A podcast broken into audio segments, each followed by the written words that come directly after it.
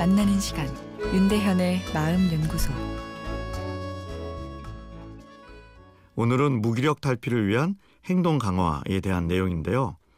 회사 내 직무 스트레스에 대해서 연구를 해보니 우울감, 불면증, 불안감은 약으로 잘 치료가 되는데 그에 비해 사람들과 함께하기 어렵고 회사에서 잘 적응하지 못하는 문제는 약물 치료 후에도 계속되는 경향이 보였는데요.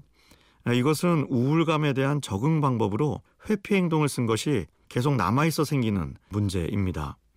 어제 건어물려 시체놀이 등 심리적 회피 행동에 대해 말씀드렸죠. 단기간의 회피 행동은 스트레스 요인과 떨어지게 하여 나를 쉬게 하는 긍정적인 효과를 주지만 만성화되면 내 삶을 위축하게 합니다.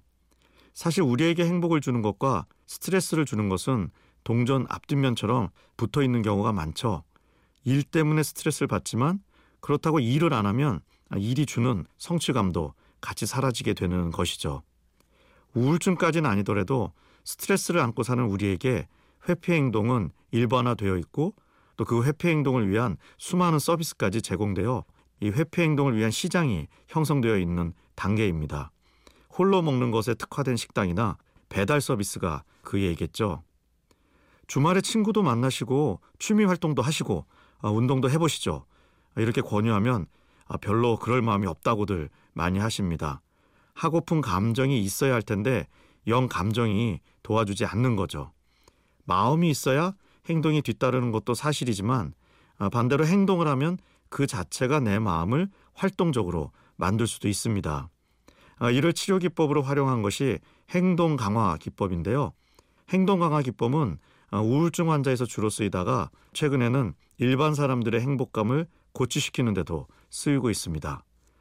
우선 주말에 꼼짝달싹 하기 싫더라도 마음과 상관없이 행동을 먼저 해보는 거죠. 지금은 하기 싫지만 그래도 옛날에 내가 좋아했었던 행동들을 떠올려 보는 거죠. 등산일 수도 있고 친구와의 수다일 수도 있고 영화 보기일 수도 있습니다. 그리고 그 행동을 작게라도 시작하는 것입니다.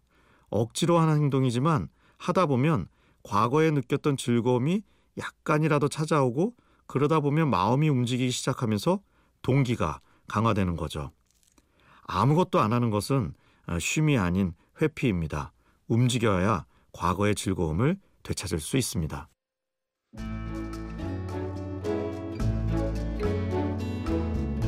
윤대현의 마음연구소 지금까지 정신건강의학과 전문의 윤대현 교수였습니다.